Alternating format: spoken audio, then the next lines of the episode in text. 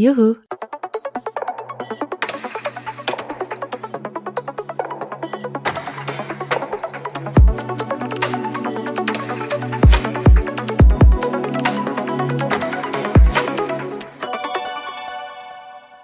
Bună, eu sunt Sabina și acesta este Zest, un podcast despre scriitor ca dirijor de cor. Azi vorbesc cu Ana Barton, o autoare care crede în nemurire, în scrisul care te face fericit și în puterea păsării, ca opus al nepăsării. Ana a lucrat în televiziune, a fost redactorul șef al revistei Grandor și a publicat mai multe volume, cel mai recent fiind Nemuritorii de rând.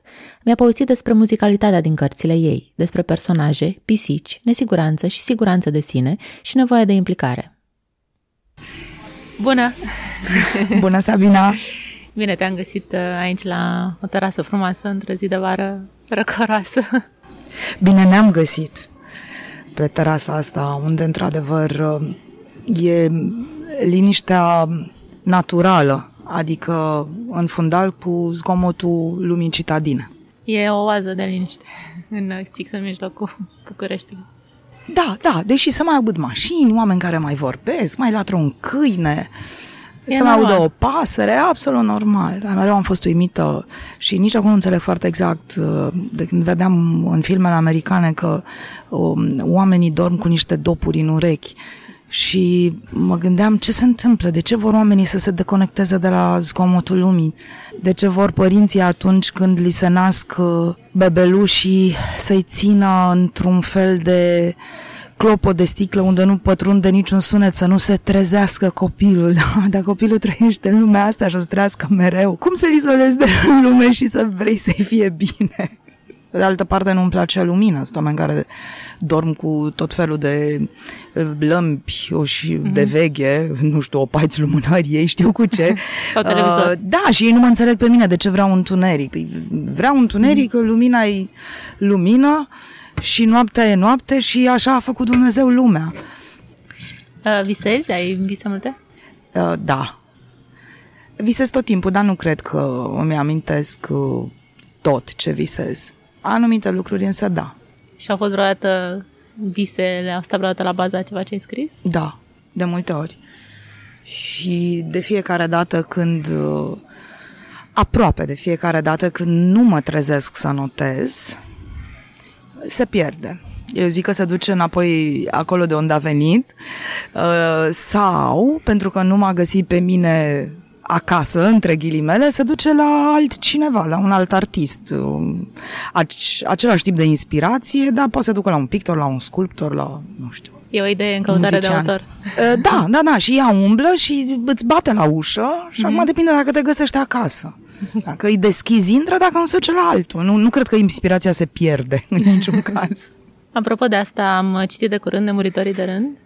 Ei, și ți-a plăcut? Mi-a plăcut foarte mult, da. Da? Ce ți-a plăcut? Uh, mi-a plăcut că... Stai că ți-am ție interviu. Da. Stai că m-am Eu am reflexe, eu am reflexe de intervievator. uh, mi-a plăcut că mi se pare că are o muzicalitate și un ritm aparte cartea. Um, o muzicalitate care în toate povești, mi se pare că le unește. Deși... Asta este ceea ce le unește. Aparent sunt... Uh, și asta și cele două personaje Sigur. invizibile. Sigur. Dar aparent, deși sunt povestiri uh, separate, sunt unite de așa, de un ritm, de o muzică. Uh, și apropo de personajele invizibile, mă gândeam că și muza e ca un personaj invizibil pentru, pentru scriitor. Sau crezi că există uh, Metaf- ceva? Metaforic vorbind, da. Putem să ne imaginăm că există o muză care ne stă pe umăr și... Acum nu știu dacă aș vrea-o chiar pe umăr. Mi se pare că ar fi cam intruzivă. Eu nu văd așa lucrurile, mm-hmm. dar înțeleg că pot fi văzute așa și mi se pare uh, foarte frumos și foarte artistic. Eu văd lucrurile așa cum am zis mai devreme, că inspirația um, umblă prin lume și dacă te găsește bine, dacă nu, nu. Dar cred că se mai poate și întoarce. Și dacă nu te găsește acasă. Însă, nu știu dacă te culci pe ureche și nu știu dacă e bine să mizezi pe chestia asta ca să mai, se mai întoarce. Poți face ceva să o chemi? Cred că poți să faci ceva să o chemi și anume să stai cu tine fără frică. E lucrul pe care observ eu așa cu smerenie în ultimii ani în, în lume, lucrul pe care oamenii îl, îl fac cel mai rar, parcă se tem să rămână cu ei, parcă vor tot timpul să fie conectați, mai ales la lumea virtuală. Ori asta mi se pare mie șocant. Sunt mai degrabă conectați la această lume creată care dă niște satisfacții trecătoare. E ușor să dai un like. Nu sunt lucruri mici, nu sunt lucruri mărunte, dar parcă asta îi face unor pe oameni să nu se mai traducă în realitate. Deși, pe de altă parte, am observat că nu, lumea virtuală reușește să conecteze niște oameni și uneori mulți în ce privește cauzele umanitare, de exemplu, sau civice. Societatea asta a crescut mult datorită lumii virtuale, dar există pericolul ăla al persoanei care trăiește mult, mult, parcă prea mult în locul ăla. Parcă prea mult oameni cu telefonul în mână, cu ochii în telefon, cu picioarele în canal sau... pe marginea prăpastiei. Sau pe marginea bordurii, nici nu zic a prăpastiei, știi, să-ți luxeze glezna, parcă, parcă prea mult tot timpul, știi, să cauți oarecum compulsiv, să vezi ce se mai întâmplă.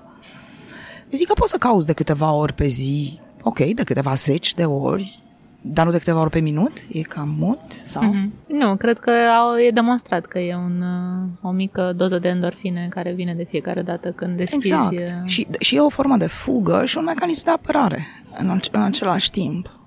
Și viața reală, în același timp, curge în foarte multă solitudine, fie că solitudinea asta este chiar în interiorul unor cupluri sau al unor familii, adică sunt singurătăți la un loc toți pe telefoane și părinții și copilul, toată lumea are, are treabă, dar ei, între ei, mai puțin. Crezi că sunt mai puțin vulnerabili online?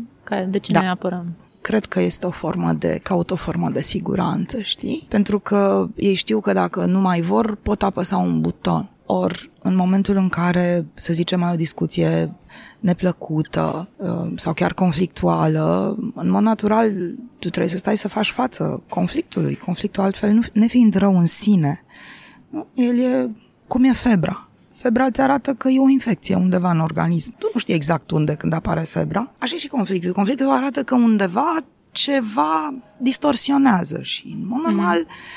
rămâi acolo deci în viața reală nu prea poți să apeși butoane, deși sunt oameni care întorc spatele pentru că nu fac față unui mhm. conflict. Mm-hmm. Și și-au, și-au jucările și pleacă, da. Mm-hmm.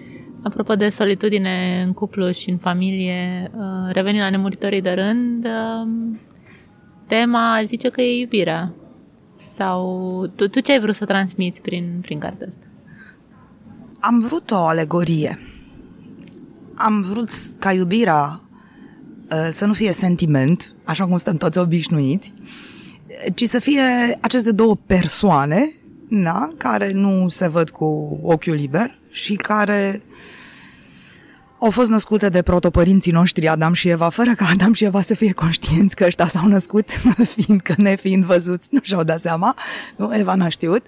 Da, bine, eu în carte zic că nici nu știm exact cine i-a născut Eva, Adam, nici nu mm. contează, oricum nu i-au văzut, părinții nu i-au știut. Și cum ei sunt niște, niște martori și niște însoțitori care apar de-a lungul istoriei lumii numai atunci când uh, există primire de adevăratelea sufletească într-un cuplu. Și ai văzut cât de diferite sunt cuplurile. Da. da? Pentru că nu noi credem că putem să înregimentăm iubirea și asta ar fi amuzant dacă n-ar fi dramatic sau chiar tragic pentru unii oameni. Și atunci iubirea vine unde vine și nu decid terții unde vine, niciun terț nu poate decide.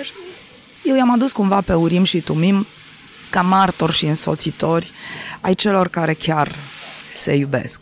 Și colindând ei întreaga istoria a omenirii și Așa, ca să fie treaba până la capăt, i-am făcut și veșnici, sigur, oarecum obosiți, nu cred că este ușor să stai pe lângă cupluri, cui ar fi ușor, nici în cupluri nu e ușor, nici pe lângă n-are cum. Și atunci am făcut uh, veșnici chestie care am observat că până la urmă în timp ce scriam cartea nu le-a convenit cine știe ce, dar n-am putut să... Moartea n-am putut să le dăruiesc. N-ai putut să te opui uh, firului poveștii. Uh, nu, n-am mai vrut, n-am vrut. Am zis, e, lasă. Nu vă mai alintați, mai stați și veșnici, că vorba aia și noi suntem, da. Suntem și noi veșnici, crezi? Eu da, cred că da. Cred că suntem veșnici. În ce adică fel? în forma noastră esențială, sufletească. Cred că suntem veșnici. Că suntem uh, bucățele din uh, universul ăsta. Dar da, eu cred în Dumnezeu și atunci cred chiar și în veșnicia cea veșnică. Oricum, uh, pe unde au mai apărut nemuritori prin literatură sunt doar niște oameni foarte obosiți, care cred că, de fapt, chiar și-ar dori să găsesc un mod de a muri, mie, așa am observat. E, nemurirea asta nu e așa de plăcută. Nu e, nu e așa, ai văzut și la Urim și Tumim, Da. știi? Că la un moment dat aveau așa o, s-au născut cumva cu o oarecare tristețe și poate exact din acest motiv mm. că, că sunt uh, nemuritori și au știut uh, de mici că sunt nemuritori. Noi oamenii aflăm aflăm, nici nu știu dacă aflăm că suntem nemuritori. Ciudat este că unii dintre noi spun că ei nu cred că există ceva uh, după moarte și că hai să consumăm uh, tot ce de consumat uh, aici și uneori se consumă pe ei um, foarte tare. Mă gândesc ce simt ei și ce gândesc atunci când se duc foarte departe, a- când sunt mai aproape de marea trecere, dacă a meritat sau n-a meritat. E, e foarte curios că dacă să presupunem că nu există nimic după moarte, asta ar trebui să ne dea un imbold continuu să fim uh, mai buni și cu noi și cu ceilalți, știi? adică să fie viața mai frumoasă și să, să ai, să fii conștient, doamne, viața e scurtă, hai să facem tot ce mm-hmm. se poate să fie bine și pentru mine și pentru cei de pe lângă mine și pentru cei care nu sunt chiar foarte aproape de mine, adică să, să fie lumea un loc mai bun și totuși mm-hmm. asta nu se întâmplă. Asta e un paradox. De ce nu se întâmplă? E paradoxal că și dacă e ceva după și dacă nu e ceva după, tot ar, ai fi motivat să trăiești mai bine. Pentru că ori, dacă nu trăiești cum trebuie, nici după nu o să ai o viață bună, nu așa se spune. Și, cum spui, dacă crezi că nu mai e nimic, iarăși ar trebui să fii motivat. Și tot nu se întâmplă. Exact. Uh, Tu cum îți construiești personajele? Uh, Mi se pare unul din cele mai complicate lucruri atunci când scrii, să construiești personaje credibile, uh, personaje complexe. Cred că eu le dau libertatea atunci când mă gândesc, hai să zicem totuși la singular, atunci când mă gândesc la un personaj, mă gândesc că ar fi așa și așa, în linii mari, după care eu am sentimentul că în povestea asta noi suntem parteneri. Știi? Și nu anume că eu sunt făcătorul și el este făcutul și atunci el trebuie să facă și să mă asculte pe mine și sigur că până la urmă un personaj, dacă nu vreau eu să facă ceva, nu face, dar eu nu gândesc lucrurile așa și nici nu le simt.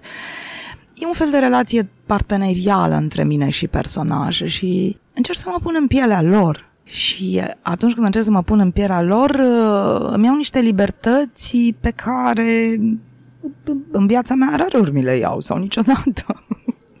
și atunci ele, ele sunt niște ființe libere. Știi? Adică personajele mele au liber arbitru. Pe modelul cunoscut. Adică eu am o oarecare preștiință, știu în linii mari cam ce vor face, dar asta nu înseamnă că preștiința mea e chiar cum e cea divină. Uneori personajele mele mă mai surprind cu ce vor să, să facă și corect mi se pare să, să fiu de acord și să mă bucur când, când le vin idei. Adică scriem împreună. Și sunt uh, bazate și pe personaje reale? Uneori sunt inspirate de personaje de reale, dar inspirația poate să fie, nu știu, un gest văzut pe stradă sau într-o sală de cinema sau la teatru sau, sau chiar acasă. Adică inspirația nu este la nivelul la care iau un om, îl pun într-o carte și îi schimb numele, vârsta, Da, da, da. Niște detalii. ele, da, sunt niște detalii. Sunt niște detalii care m-au, care mi-au rămas mie, unor adunate de la mai multe lucruri. Nu, sunt mai multe detalii care au rămas cumva în sufletul meu de-a lungul vieții mele și unele mă gândesc că li se potrivesc anumitor personaje. Construiești întâi personajele și apoi ele dezvoltă și acțiunea sau uh, ai dinainte o idee de poveste și apoi vin personajele sau cam care e procesul? Cum îți construiești tu poveștile? Cumva vin împreună. Sigur că pe parcurs mai pot să mai apară și chiar mai apar și alte personaje. Dar personajele de bază, parcă nu le-aș numi principale, eu, eu le am și cu firul acțiunii. Le știu. Și mai departe, da, mai pot apărea alte personaje, se modifică acțiunea. Mai degrabă eu am sentimentul că sunt un regizor, un, un păpușar în, în chestia asta în care ei parcă mai mult fac ce vor. Dar mie îmi place ce vor ei să facă. Așa sunt poveștile la mine. Eu le văd cu ochii minții. Uh-huh. Și așa a fost întotdeauna? Mm, da. Că știu că ai spus de mai multe ori că scrii, scrii de mult, de când ești de mică. Scriu de mult, dar scriu așa cum scriu toți copiii. Adică nu scriam eu vreo mare literatură când eram copii. Toți copiii scriu și este minunat să scrie și ar fi minunat să scrie toți oamenii, să ia un stilou, o peniță, un, un stilou cu peniță, da? De parcă există stilouri fără peniță. Stilou cu cerneală, asta voiam să zic. Să scrie cu peniță și cu cerneală pe hârtie orice să deseneze delfini și elefanți, să scrie o frântură de gând. Este un fel de a sta cu tine. La fel e și cititul. Cititul, chiar dacă te trimite în povestea pe care a scris-o autorul, el până la urmă te ține cu tine. Și până la capătul oricărei cărți, într-un anumit fel, tu tot la tine ajungi. Pentru că povestea este un purtător, te ia cu ea. Și de-aia și cărțile pe care le citim schimbă ceva în noi, altfel n-ar avea nicio putere. Și nu doar cărțile, dar aici mă refer la citit pentru că cititul și scrisul trebuie neapărat făcute în ritmul ființei, în ritmul interior al ființei. Ca să-ți dai seama care e ritmul tău, că de ritmurile sunt diferite, uh, atât ai de făcut, să citești și să scrii. Dacă citești mai repede, nu înțelegi. Dacă scrii mai repede, de asemenea, scrii urât sau ilizibil sau amândouă. Cititul și scrisul ne țin cu noi. Și nu ne dau voie să nu ne dau voie să fugim de noi chestia asta pe care o practicăm compulsiv în ultimii, iată deja eu zic destul de mulți ani, nu știu, 10, 12 sunt, de când majoritatea oamenilor trăiesc așa. Și de ce cu cerneală pe hârtie? Crezi că e mai eficient decât, uh, nu știu, pe o tabletă, pe un calculator? Nu știu dacă e eficient sau dacă ne gândim la o oarecare așezare sufletească și mentală, atunci putem vorbi despre eficiență. Stiloul, uh, în momentul în care prin peniță curge cerneala, îți dă acea, acel sentiment al curgerii care este unic. Nimic nu scrie cum scrie un stilou. Felul în care se face o, un, un, un pârâu, știi, de mhm. cerneală, din care tu faci litere, nu, semne, litere și literele alea ajung să facă cuvinte și cuvintele alea prin alăturare dau o paradigmă, iar toate lucrurile alea le faci tu. Și felul în care scriem spune ceva despre noi. În momentul în care vezi scrisul unui om și ești specialist, grafolog, înțelegi o mulțime de lucruri. Ca să nu mai zic că scriem diferit în funcție de exact. stările exact. în care suntem. Iar asta da, este extraordinar de frumos. E, e o amprentă superbă scrisul mm. de mână. Poți da seama recitind fie și notițe de piață dacă nu le arunci, știi? Uh, după o vreme, cam în ce stare erai când, uh, când ai scris, că înveți să te cunoști în timp. E și o oglindă, e și o amprentă. Cred că ar fi util oricui să scrie de mână. Nu spun să publice cărți, dar să scrii. Pur și simplu scrii pentru tine. E un parcurs în care te iei și pe tine cu totul, știi? Nu-ți dai voie să, să fugi. Mie mi se pare că te calmează foarte tare. Pe mine mă calmează da. foarte tare să scriu.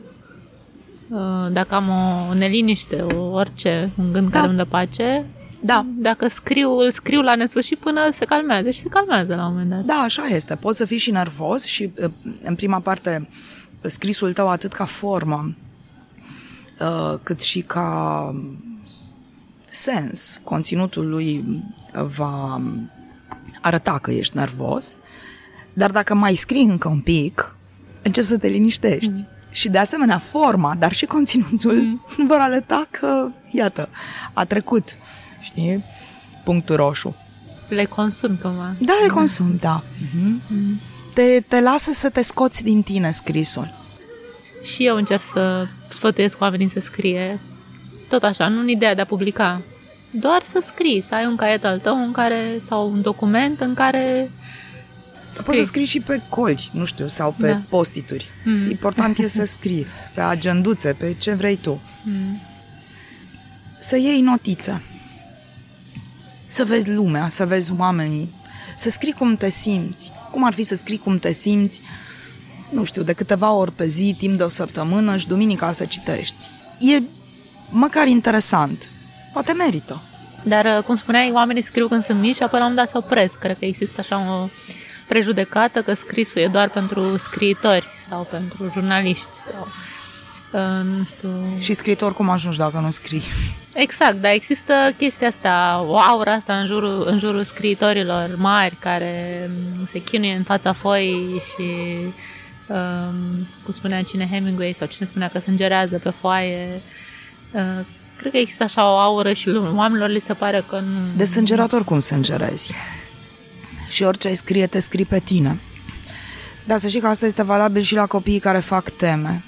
Da? Și când rezolvă exerciții și probleme la matematică și când um, fac um, compuneri sau exerciții la gramatică, ei tot pe ei se scriu. Și, sigur, copiii nu-și dau seama când sunt mici, dar lucrurile așa stau. Și oricum sunt gerezi într-un fel sau în altul, depinde cât de mare e rana, știi? cât, da, și cât de adâncă. Da, scrisul are legătură și cu un, un fel de disciplină. Acum, sigur că nu publicăm tot ce scriem, dar uh, să scrii, să ai exercițiul scrisului, contează foarte mult. Tu cât de mult scrii? Scrii în fiecare zi? Scriu în fiecare zi. Mai puțin în vacanțe. În vacanțe nu scriu decât... Uh, oricum în fiecare zi scriu cu stilou pe hârtie. Dar eu nu scriu, nu scriu cărțile cu stilou pe hârtie, însă notițele așa le fac. Însă, în vacanță, de exemplu, dacă mă duc la plajă, în geanta mea o să fie o agenda, o să fie un stilou. Asta tocmai s-a întâmplat acum 10 zile, două săptămâni. Și când îmi venea o idee, scoteam frumos uh, stiloul, agenda și, și scriam. Până acum, eu când am mers în vacanță, am simțit uh, nevoia să intru cât mai... Uh, adânc în natura aia unde m-am dus, căci asta despre astfel de vacanțe vorbim la mine, nu despre vacanțe uh, citadine, ci cât mai aproape de natură. Dacă mă duc la mare, stau cât mai mult în mare sau pe țărm, în uh, nisip și atunci eu așa mă încarc, probabil că mă și descarc.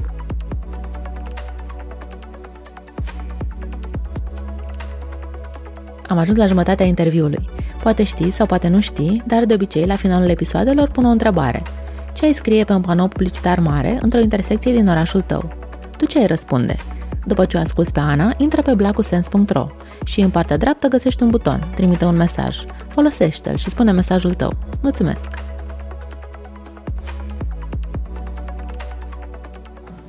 Și când uh, te hotărăști să scrii o carte, ai o idee conturată, Um, îți propui un program zilnic uh, sau care e procesul? Cum, cum faci? Până acum, că și n-am de unde să știu ce se va întâmpla mai încolo, e un fenomen al seducției.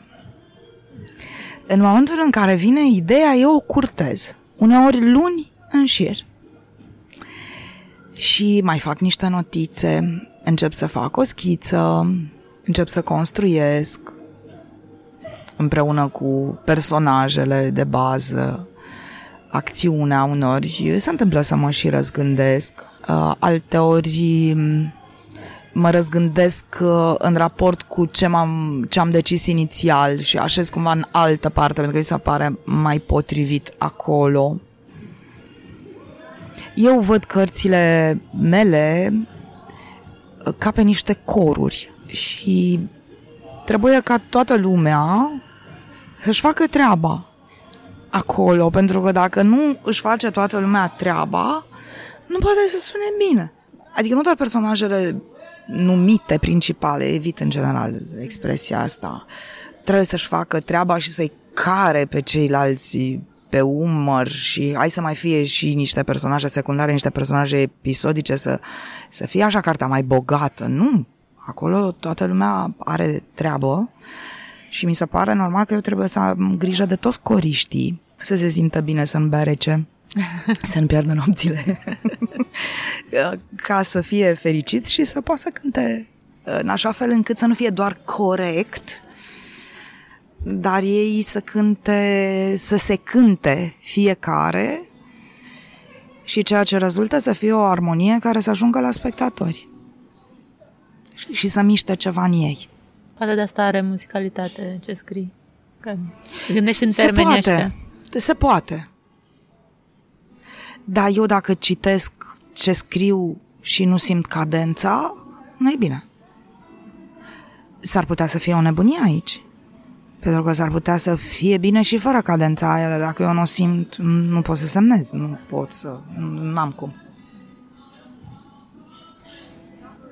Din interviurile pe care le-am mai citit și le-am mai văzut cu tine, am, am, am senzația că ești foarte împăcată cu ceea ce scrii și îți place. În momentul în care publici ceva, e ceva ce îți place și ai recitit cu plăcere și ai recomandat cu plăcere. Și știu că la sunt... început. La început? știu că sunt scriitori care, cărora le e frică de ceea ce au scris și le e frică și să revină și mi se pare că tu ai o împăcare așa cu ceea ce ai scris. La început. Știi, acum cu Nemuritorii de rând, a, e o carte care mie îmi place foarte mult și o consider cea mai bună dintre cărțile pe care le-am scris. Și m-am bucurat foarte mult când am avut uh, luna trecută lansare la Sibiu și Radu Vancu a vorbit așa de frumos despre cartea asta și avea acolo în, în, în mintea lui și în sufletul lui atâtea detalii și detaliile a detalii am fost absolut uimită și recunosc foarte încântată și a spus că Nemuritorii de rând e un proiect de umanitate. Știi, îl citez exact. Și mi s-a părut extraordinar și am zis, da, și eu cred că e cea mai bună carte pe care am scris-o, dar asta nu înseamnă că peste un an o să cred același uh, lucru. Sunt destul de împăcată cu ele, exact cum spui. Totuși, trebuie să recunosc că se întâmplă la lecturi publice, pentru că altfel nu sufer de megalomanie să-mi recitesc cărțile. Uh, am ce citi, doamne, n-am timp pentru o mulțime de cărți extraordinare și acum am cu mine o carte în geantă, știi, că m-am gândit, cine știe, undeva poate apărea un timp în care doar nu o să deschid datele mobile. și adică de ce aș face mine. asta? Da. și am momente la lecturile publice când sar paragrafe. Adică împăcarea asta nu e chiar așa. Am momente în care um, modific pur și simplu când citesc, sar și cuvinte și, și paragrafe întregi. Am momente în care mă gândesc, aoleu, ce ai făcut aici? ce chestia asta? Tu n-ai văzut? Da, uite, atunci n-am văzut, știi? Atunci, atunci mi s-a părut în regulă așa. Dar acum unele chestii mi se par atât de naive. Și nu că naivitatea ar fi, nu, nu, naiv nu e un cuvânt bun. Deci chiar mi se par prostii. Pe unele le-aș da jos din brațe, le-aș scoate din cărți. Nu, nu o să o fac. Pentru că eu atunci am fost uh, împăcată cu... Și mi se pare că așa este normal, așa eram eu atunci și așa este frumos și sănătos să mă raportez la mine cum eram atunci, atunci le-am scris și asta este cu, și cu paragrafele alea și cu naivitățile alea și cu stângăciile alea îți dai seama că peste niște ani uh, o să mă uit în, poate mai repede de niște ani uh, și în cartea asta de care mi-e foarte drag și sunt foarte legate de ea și o să zic, aoleu, ce e aici? Ce ai făcut aici? Dar nu așa e normal? Nu ne gândim toți uh, adesea când ne întâlnim, uite, Facebook-ul e bun la treaba asta, știi că îți mai aduce aminte ce scriai, ce ziceai, ce îți trăsnea prin cap acum câțiva ani și uneori îți dai o palmă peste frunte. Dar Doamne ajută să se întâmple asta toată viața. Nu? Că suntem în mișcare, că să rămâi în același loc ca măgarul la par, nu știu în folosul cui ar fi al tău în niciun caz, al celorlalți, nici al lor. Suntem în mișcare, de suntem vii. Nu? Și apoi capacitatea de răzgândire e capacitatea, să spunem, a omului inteligent, bine, hai, cu truismele, a omului de deschis, deschis, deschis. Știi cum e? Supapele sunt foarte interesante pentru că ele au deschidere și către exterior și către interior. Și mișcarea la supapele astea metaforice ale omului nu este doar de la om între exterior, înspre, pardon, exterior, ci mm-hmm. și din afară vin lucruri către el. Dar nu, nu așa e normal?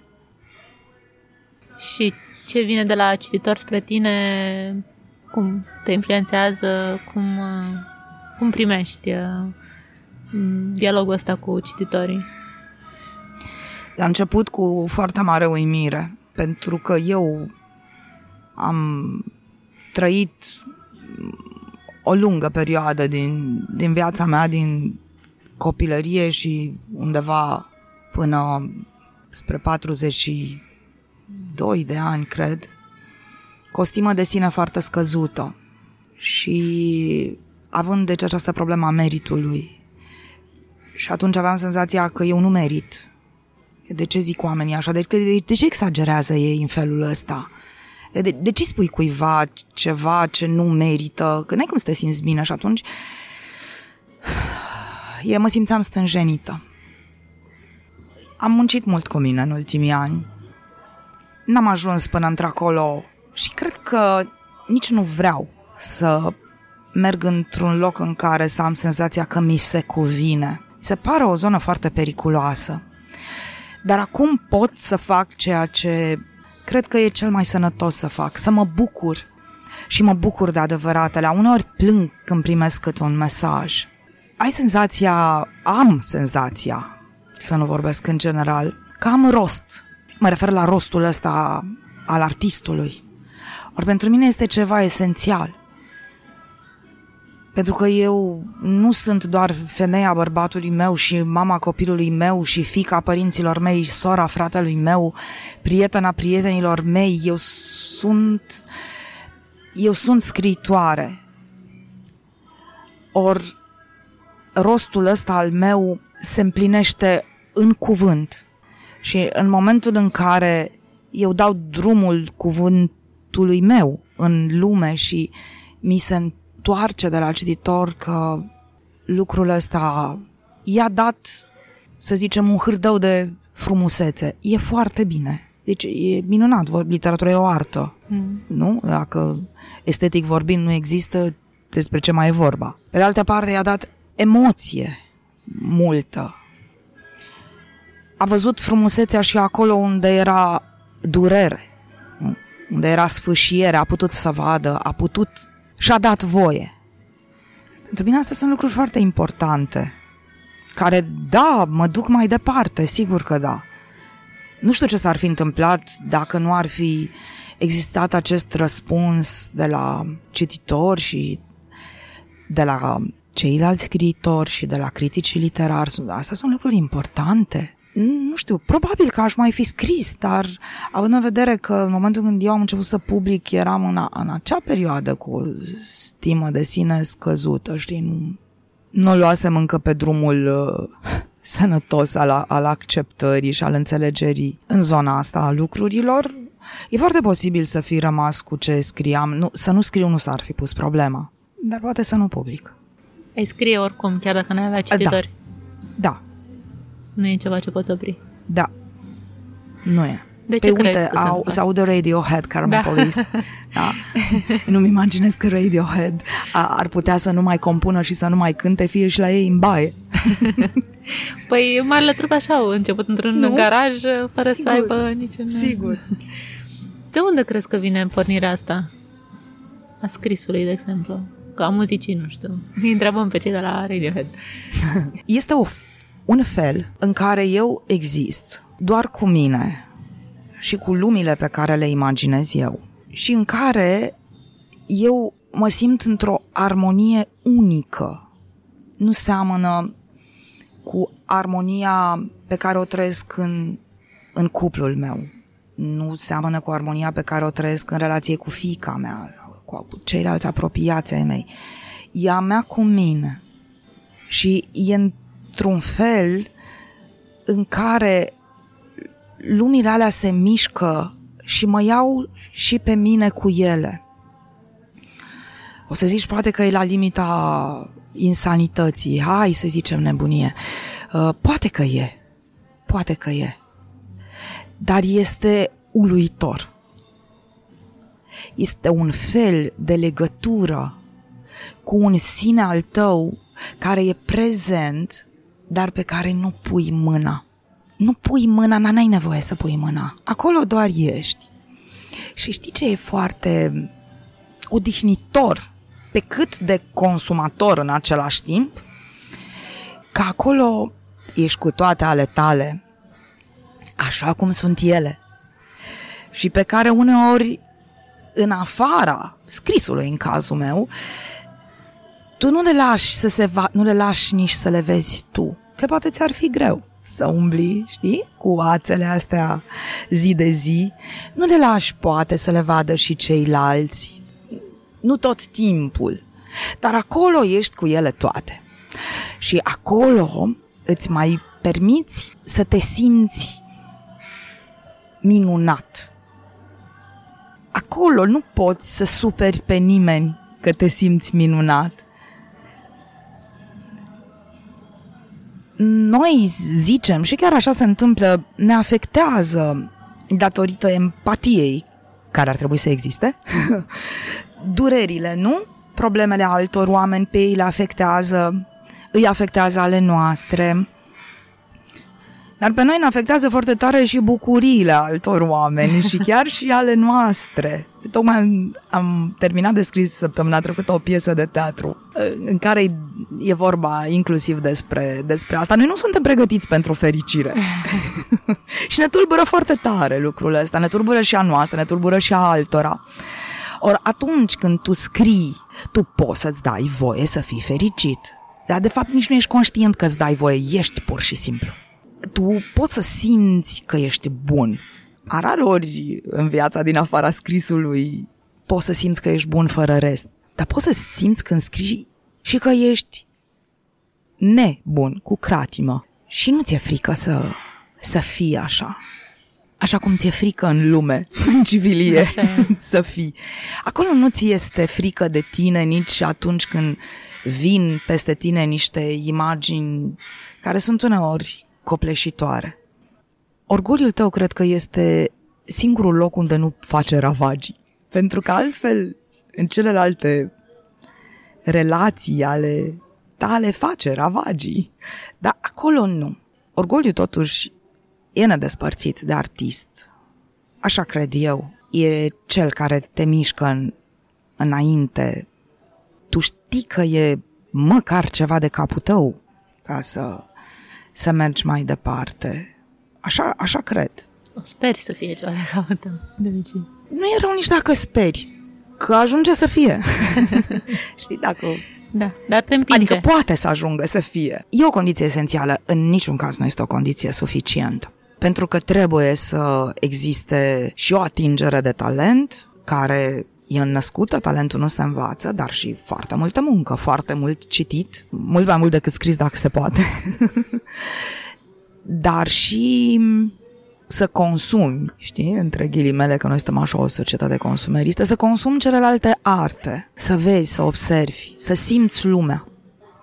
Lumea e făcută din indivizi, dar are o mișcare, știi, când mergi pe stradă sunt persoane, sunt indivizi și totuși există o mișcare a străzii pe care merg mai mulți oameni, a unui mm-hmm. trotuar pe care merg mai mulți oameni și dacă arunci un ochi și vis-a-vis, vezi mișcarea în partea cealaltă. Există ceva mai mult decât individul în sine. Ori asta e foarte inspirator. e ca un cântec care curge pe străzi. Arare ori o doină, cel mai adesea e black metal, dar așa e lumea. Mai ales în București. Da. Asculți muzică când scrii? Uneori da, alteori nu. Una dintre cărțile mele a fost scrisă ascultând uh, un cântec în buclă. Da, a fost singura care a funcționat în, în felul ăsta. Un cântec uh, de-al unei uh, cântărețe australiene, Sara Blasco. Cred că se cheamă Bury This cântecul. Uh, la Nemuritorii de rând uh, am mai ascultat din când în când Albi Verde, dar nu tot timpul. E o carte care mi-a cerut uh, liniște și uneori am cerut și eu liniște familiei mele, chiar și în modalitatea dacă în secundele astea, deci dacă în următoarea oră intrați peste mine, vă mănânc.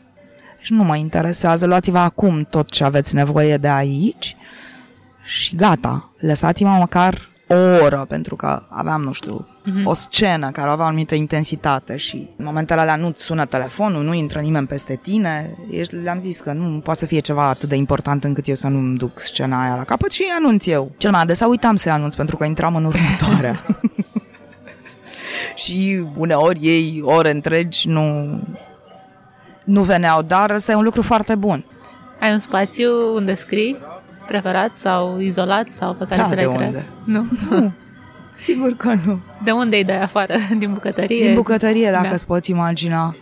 Uh, ăla este locul unde mă simt eu cumva cât de cât izolată de ei, în sensul că dacă au mâncat și s-au hidratat, mă pot lăsa în pace câteva ore ar trebui să poată supraviețui. În general caut să scriu când ei nu sunt pe acasă, dar uh, nu se poate să te oprești pentru că ei au venit și tu chiar în momentul ăla ești în deplinătatea nu, mișcării auctoriale și ce facem acum? Cam așa se întâmplă să scriu. Scriu cu pisicile, am trei pisici și una dintre ele, cea mare, mare că e mai mare cu doi ani decât celelalte, uh, vine și se așează pe piciorul meu, ori eu... Ea face asta numai când m-am așezat pe scaun și simte că voi scrie. Cum o cheamă? Macheba. E o pisică neagră, pisicile negre sunt foarte speciale, sunt niște doamne pur și simplu s-au născut și trăiesc așa, mare, multe lucruri am eu de învățat. De la ele toate, dar de la Macheba am de învățat feminitate, asumare, eleganță, zici că e o ducesă. Ea vine și se întinde pe piciorul pe care eu îl pun pe un scăunel dar numai dacă eu o voi scrie. Dar nu un articol pe site sau un e-mail sau un mesaj. Ea simte când eu urmează să scriu. Face chestia asta cam de un an. Nu se mișcă ore. Nu cere mâncare, iar Macheba este îngrozitoare. Că Macheba vrea ceva, ea răstoarnă lumea. Ore, nu se mișcă, nu bea apă, nu vrea mâncare, nu vrea nimic. Este uimitor. E muza. da. Care stă pe picior, nu pe umăr. Ai spus că ai o carte în geantă. Ce citești? Citesc cea mai recentă carte și că e amuzantă chestia aia cu ultima carte. Și când aud chestia aia cu ultima carte, de ce să fie ultima carte? Cartea lui Dan Coman, apărută la Polirom, aceste lucruri care nu se vor schimba Mi-am niciodată. luat-o și eu recent, dar încă n-am citit-o. Da, nu zic nimic, este experiența ta de lectură, îți spun doar că mie îmi place foarte mult. Și o altă carte pe care ai citit-o în ultimul an care ți-a plăcut? Sau ultimele luni? Care ți-a plăcut așa? Mi-a plăcut știu, Rapel, mm-hmm. cea mai recentă carte a lui Paul Gabor. Mi-a plăcut Sindromul uh, Stavrogin, cartea Alinei Pavelescu. Mi-a mai plăcut uh, cartea lui Gabor Mate despre tipurile de dependență. Cred că se numește Fantomele Trecutului. Am citit uh, Corp de literă, uh, carte de poezie scrisă de Florea Țuțuianu, am citit multă poezie. Noi avem niște poeți extraordinari în zilele noastre și prozatori. Dar se vorbește parcă nedrept de puțin despre poeți. Și au și mai puțin cititori și cumpărători, cred. Înțeleg că cărțile de poezie se cumpără foarte puțin. Nu prea, nu prea da. are lumea deschidere, atracție. Poate tot din școală vine, că avem așa o frică de cred poezie. Cred că multă, sau... mult mulți oameni cred că poezia ar fi ceva, nu știu, că ar fi ermetică, dar nu chiar așa des poezia este ermetică. Poezia este emoție pură. Poate că oamenii se gândesc la ce ar folosi să citească poezie, dar proză la ce ți-ar folosi nu poți să pui în discuție utilitatea când e vorba despre artă, deși ea are o utilitate sufletească, dar aia e o consecință în pornești. Mihail Tamba este un poet tânăr și extraordinar de bun, o revelație pentru mine. Se pare greu să fii scriitor în România? Nu știu, că n-am trăit în altă parte. Corect. Înțeleg că nu prea se poate trăi doar din uh, publicat cărți. Doar să ai un tiraj foarte Cred mare. că nu se poate nici muri, nu trăi. Că din cât am înțeles eu, o mormântare costă niște bani. Nu cred că nici muri, nu doar trăi. Cel mai dureros este faptul că 1,5% din populația țării citește. Atât.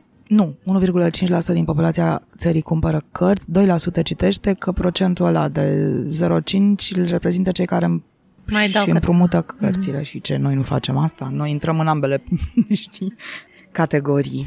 Acolo e problema. Ori faptul că oamenii nu citesc se vede în toată mișcarea acestei societăți. Nu se vede numai din cum se exprimă oamenii, ci din cum privesc. Și că nu sunt atașați de artă. Pur și simplu trăiesc în afara artei. Ori asta se vede inclusiv în mimică și în gestică. Și în lipsa noastră de empatie.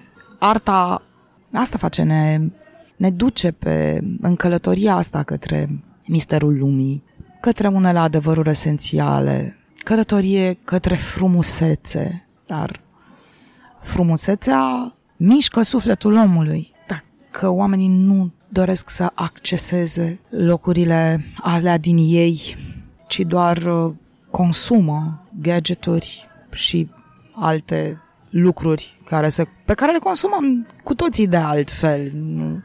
Școala ar trebui să aibă programe serioase și constante, din preșcoală chiar, nu? de la grădiniță și apoi pe toate nivelele de școlarizare, care să-i apropie pe oameni de artă, dar nu doar să, în ce sens să încurajeze, să experimenteze artele, literatura și teatrul și filmul și dansul, să experimenteze, nu doar să vorbim despre ele, că așa am ajuns toți mari meșteri în a vorbi despre.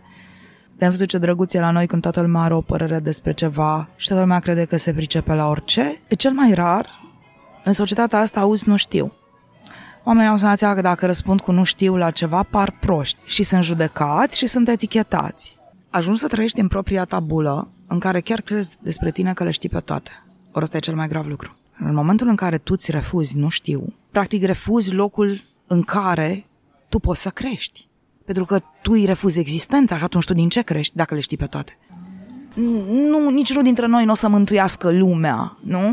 Nu o să poți să faci tu ceva care să miște întreaga umanitate. Sigur, au fost oameni și vor mai fi care vor face asta, dar nu foarte te gândești. Exact, ei sunt foarte puțini. Dar tu făți cu păsare și cu drag de om și cu purtare de grijă, partea ta, puținul tău. Și dacă fiecare își face puținul lui, se simte. Dar să facă. Uite, noi nu avem foarte dezvoltată chestia asta cu voluntariatul. Pentru că asta e o formă extraordinară de, de educare și de creștere societală în același timp. Educația păsării de aproapele tău. Și asta tot prin experiență se face, nu doar vorbim despre voluntariat. În școală, treaba școlii este să învețe pe copii, fără să dea vina pe părinți.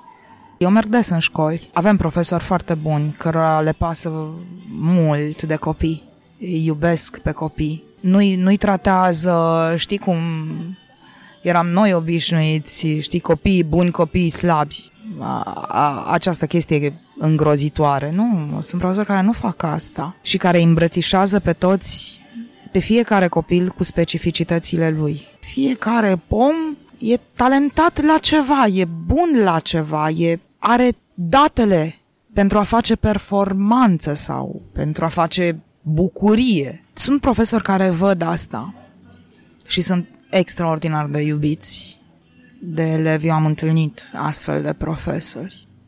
Sunt profesori, este Lăcrămioara Bozieru, profesoară de engleză la Colegiul uh, Xenopol. Femeia asta excepțională face clătite și le aduce copiilor la școală pentru experiența mâncatului împreună, a împărtășirii momentului în care mâncăm toți. Și și alte lucruri minunate face, mm-hmm. la asta vadă că îi hrănește pe copii, știi?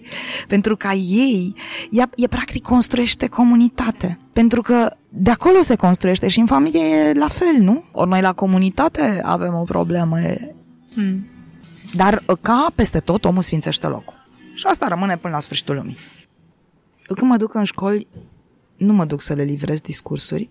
Se mai întâmplă chestia asta la debut, la debutul întâlnirii, dar la cei mai mari. Pentru că la ei și datorită vârstei și datorită faptului că deja sunt hârșiți prin sistem și prin societate, apare un fel de timiditate și cumva ca să-i deschid, vorbesc câteva minute la început. Imaginează-ți că la cei mici nu trebuie. La cei mici trebuie să spui doar bună ziua, am venit și ei te întreabă. Da, orice te întreabă. Oricum asta le și spun, hai să vorbim orice. Și în tot oriceul ăla vorbim despre niște lucruri esențiale de viață. Pentru că noi în școală iarăși nu avem nici asta, educație de viață privată. Educație de igienă, educație asupra relațiilor dintre oameni, educație în ce privește intimitatea, care ne-ar folosi, le-ar folosi și ne-ar folosi tuturor foarte mult. Eu, eu am o prietenă care sigur, glumește ea, cochetează, are doar 50 de ani, dar zice, pe mine mă interesează foarte mult copiii și tinerii pentru că eu nu am copii și oamenii ăștia îmi vor plăti mie pensia, fiindcă eu în curând voi ajunge la pensie. Pe mine mă interesează extraordinar de mult să le fie bine acestor oameni, fiindcă ei îmi vor plăti pensia. O întrebare aș vrea să-ți mai pun. Dacă ai avea la dispoziție un uh, panou publicitar mare, să spunem aici la universitate, și ai putea să scrii acolo ce vrei tu, ce ai scrie pe el? Ce ție nu-ți place, altuia nu-i face. Consider că asta este baza existenței, ființei și societății. Dacă ne-am ghida de adevăratele după ce ție nu-ți place, altuia nu-i face, sunt absolut sigură că ne-ar fi tuturor un pic mai bine. Hmm. Bine. Mulțumesc frumos! Eu îți mulțumesc, Sabina! Eu sunt Sabina Varga, gazda Zest. Identitatea vizuală e creată de Silviana Toader. Zest apare de 3-4 ori pe lună, miercurea dimineața. Dacă vrei să afli imediat cum public un episod nou, abonează-te într-o aplicație sau pe blacusens.ro. Mulțumesc că ești un ascultător cu Zest. Pe curând!